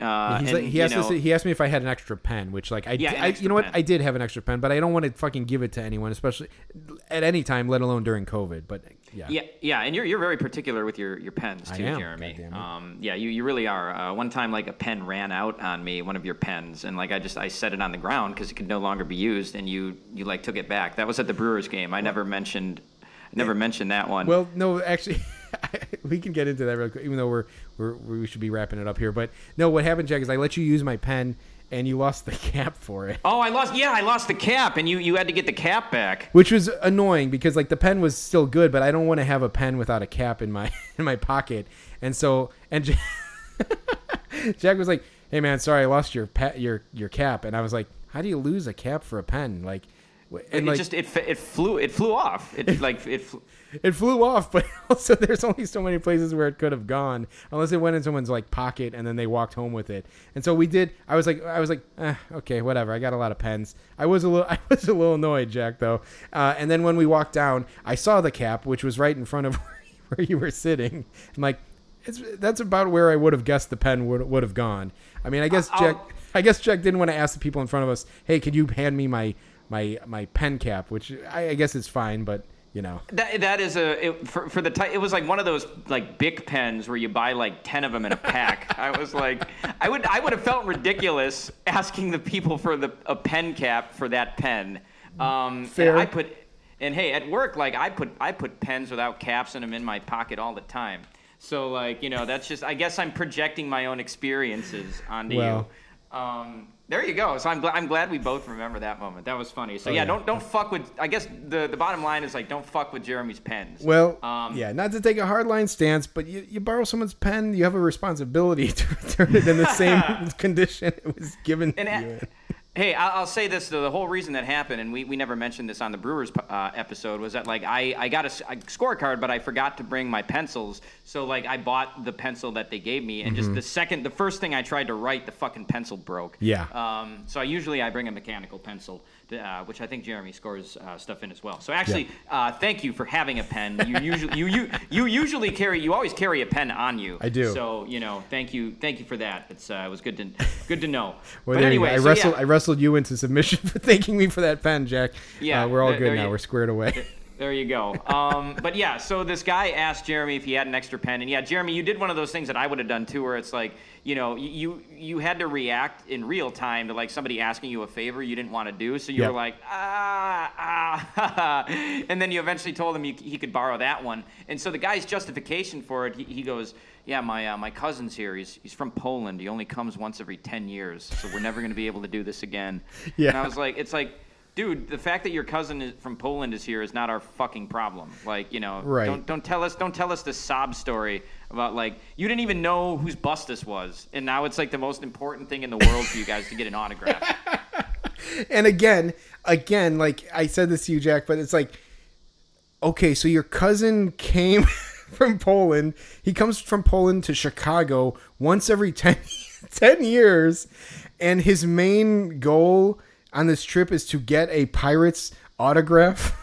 From a fucking just a random Pirates player's autograph from a team that's gonna lose hundred games this year. Like this is your mission. Like and you don't have and that's his goal and he you didn't bring your own pen like like there's a lot of problems with this with this story that we're being told and as it it would go on like we saw these guys talking and like i don't know what i was expecting this guy to do like to bust out like an accordion and start playing like a polka or something but like he he wasn't giving me any polish vibes i think i said at one point to jack i'm like this guy's as, as american as apple pie like this cousin of Yeah. his um turns out he was actually Polish, which we would find out. But but yeah, it was like so. I, I did. I'm like, hey, I'm like, okay, listen. When they come out and they sign an autograph, you can you can you know have them use my pen. So like, okay, fine, because it's like there's no he doesn't need to hold my pen anyway, whatever. So so then eventually the long-awaited Derek Shelton, manager of the Pittsburgh Pirates, does finally come out with his coaching staff. We see them coming, so then you can see them coming through, and like you can all get ready, whatever.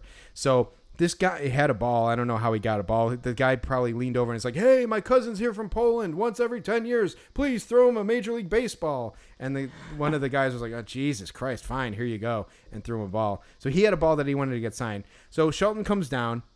He's signing for the little kids. Um, and the you know he he's he goes like, "So you guys play baseball?" And they're like, "Yeah, we do." And then he goes like, "Well, who's who's the best player?" And uh, the kid goes, um, Bryan Reynolds. And then Shelton like laughs and he's like, "No, I mean out of you guys, who's the best player?" And like, "Oh, whatever." And so, you know, it's kind of a nice moment. Uh, and also, we should say that Shelton like had his hands full, and they asked him to sign, and he's like, "Yeah, sure." And uh, he puts his stuff down and, and signs. And we were thinking, uh, me and Jack and that little kid were thinking that Shelton wasn't going to sign, and he did. So that's to his credit. That was that was very cool. Shelton was super nice. Super yeah, nice. super guy. nice. He was real. He was real laid back. Uh, Yeah. yeah. very cool guy. Definitely the question, like, yeah, who's the best player? It's kind of like you know your meathead coach type Yeah. of like question that you would ask kids, and also it's like you're putting these kids in a position to like where one of them has to say somebody's a better player than the other one. So Yeah, it's like right. one one guy's putting two two kids down. Yeah, um, right. You know, so it's definitely like a coach, like a meathead coach thing. But he, he seemed like a really nice, uh, laid back guy, especially for a guy whose team is going to lose 100 games. Um, yeah, he's su- super, uh, super cool dude. Um, uh, but then, yeah, so when he came out, you know, he signed for us. Uh, and then the Polish guy, he asked, Jer- what did he ask you at first? So, so he's he's making his way down the line. He's he's going to sign our autographs, and like Shelton is like right in front of us, like um, and and the Polish guy gets in my ear and he goes, "So who who is this man?" and I go and I go like, "He's the manager. He's the manager of the Pirates." he's like, and then what do you say, Jack? After that, and and so after he got the autograph, after the whole thing was broken up and Shelton or, left. or wait, the- or wait, do you want to? Sure, yeah, yeah, Okay, yeah, so we'll- okay, so then so he goes that and like and like Shelton's right there, and I'm like I'm like he's the manager of the Pirates. Like I didn't want to say it like like like loud because then Shelton knows like we don't know who the fuck he is, and he probably thinks like I'm part of this. Uh, it's like I know who he is, but I'm telling the fucking every ten the the perennial the decade uh you know guy Polish guy who who he is. Like I know who you are. Like um, but but yeah, so he's like, who is this man? like whatever. And so uh, he goes, he signs my scorecard with my pen. Then he tries to hand me the pen back, but I, I step back to let Jack also get an autograph. So then he's like, "Oh no, you, you, can use the same pen." So and Shelton's kind of confused at this point. So he goes and he signs Jack's autograph. And but in the commotion, I didn't grab my scorecard back, so I feel bad. Like we, we put Shelton through the ringer a little bit once he got to us, and then the Polish guy gets in there with the ball, and then he's like, "Please sign my ball, whatever." And like, um, he's like, "You got a pen?" And uh, and I was just like, we were, I think all of us were like, "You can use that pen, like my my sharpie." And he's like, "No, no, no, no, you don't you don't want me to use this." And then he goes to the kids and he's like, "Hey, can I borrow your pen real quick?" And then he's like, they're like, yeah, sure. And I'm like, yeah, yeah, great. That's that's even better. And so like, I ta- I finally take back my sharpie. Shelton's head is spinning. He gets a pen and he signs the ball. He's like, yeah, yeah. You don't want me to sign the ball with the sharpie. It, it doesn't look good. And and it's true that if you sign a baseball with a sharpie, it bleeds and it, it runs and it fades over time. It's not it's not nice. So Shelton was another reason why Shelton was cool is like he was looking out for that the the guy with the ball. He's like, no, no, you don't want me to sign with that. And so then Shelton finishes signing, uh, gets his stuff, gets back on the bus, and then then Jack, go ahead. Yeah, so then we, we all we Jeremy and I started heading back to the car. Um, yeah, we, we turned away, and, and the, the Polish guy comes up to us and goes, "So he is the manager of baseball," and it was just it was just a perfect cap. Not not even of the Pirates, just he's the manager of baseball. Yeah. Like it was definitely like just a very like.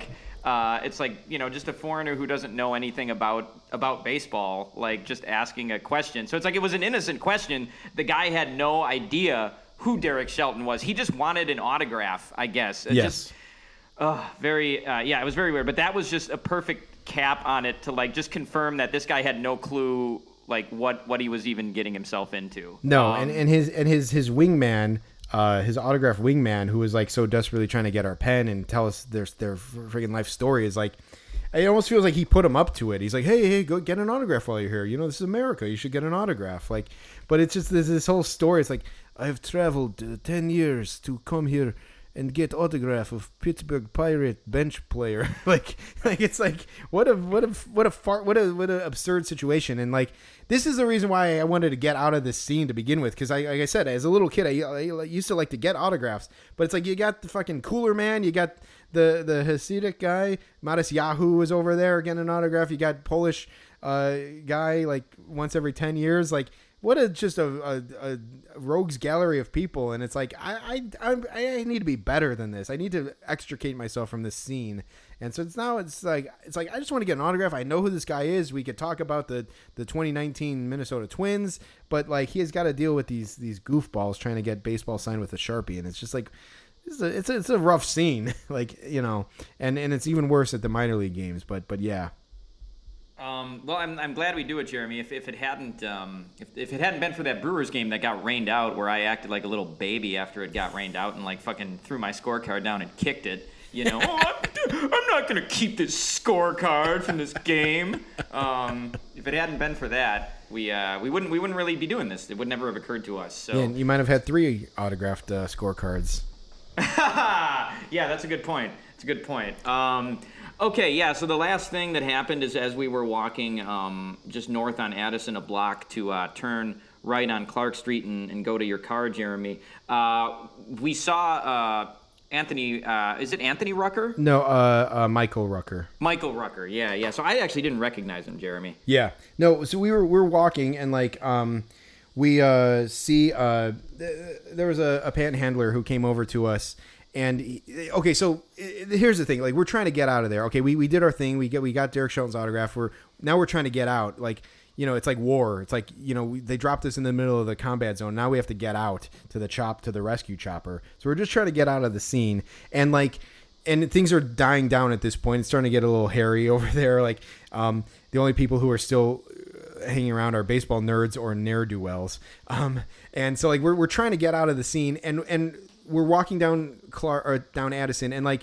there's two people walking towards us. One is a guy. One is like a, a just a guy in regular street clothes. And one is like a guy who's making a, a, an aggressive beeline to us to try to ask us for money, and he and and I was um, closer to the street.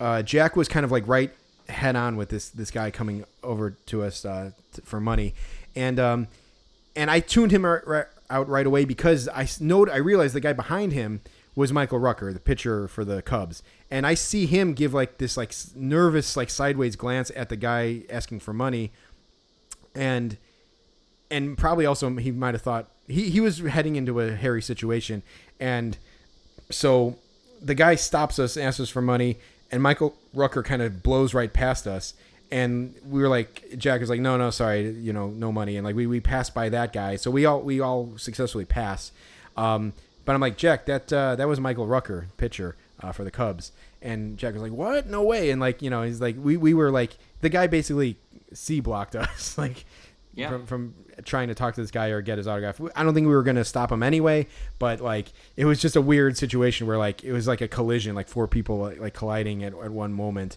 And uh, we all got out unscathed, but uh, but like yeah, it was just like uh like you know, guy trying to ask for money, pitcher for the Cubs. Let's just get uh, uh I'd like to get his autograph, but whatever, let's get out of here. And like and like you know, we, we made it out, but uh, it was a hairy it was a hairy situation. Of course, one last thing on our way out, um, you know, of trying to trying to have a successful day, um, almost almost got uh, caught up there at the end. Well, you know, Jeremy, I think it was actually still a pretty successful day, though. You know, between the game and the autographs and all the stuff that happened, it was actually uh, it was for, for kind of an impromptu game because we were just texting about this like on Wednesday. I was like, "What are you doing on Friday?" Yeah. Uh, you said nothing, and I was like, "Do you want to go to the game?" So it was pretty impromptu, and uh, yeah, it was a freaking success. Yeah, it was good. I mean, like, yeah, like you know, if things could go great and like they could keep the uh, the um, the the the ne'er do wells out of the uh, the the bus area, you know, I think things would be would be nice, and we could just get an autograph and be cool. Maybe even say like one, you know, comment to the player where we that shows them that we know what we're talking about, and we're not just a bunch of goofballs. Um, but uh, but yeah, it was it was pretty awesome. Glad the Cubs ended up winning that game. It would have been a shame if they lost that game. If it was any other team that better than the Pirates, the Cubs probably would have lost that game after having a five run lead. Uh, so it was good all around, and we saw. Uh, couple of awesome home runs. So good stuff. Who knows, Jeremy? Maybe in a maybe in a future episode of Rain Delay Theater, I'm thinking one that might take place in 2031. Perhaps we'll cross paths with that Polish guy again.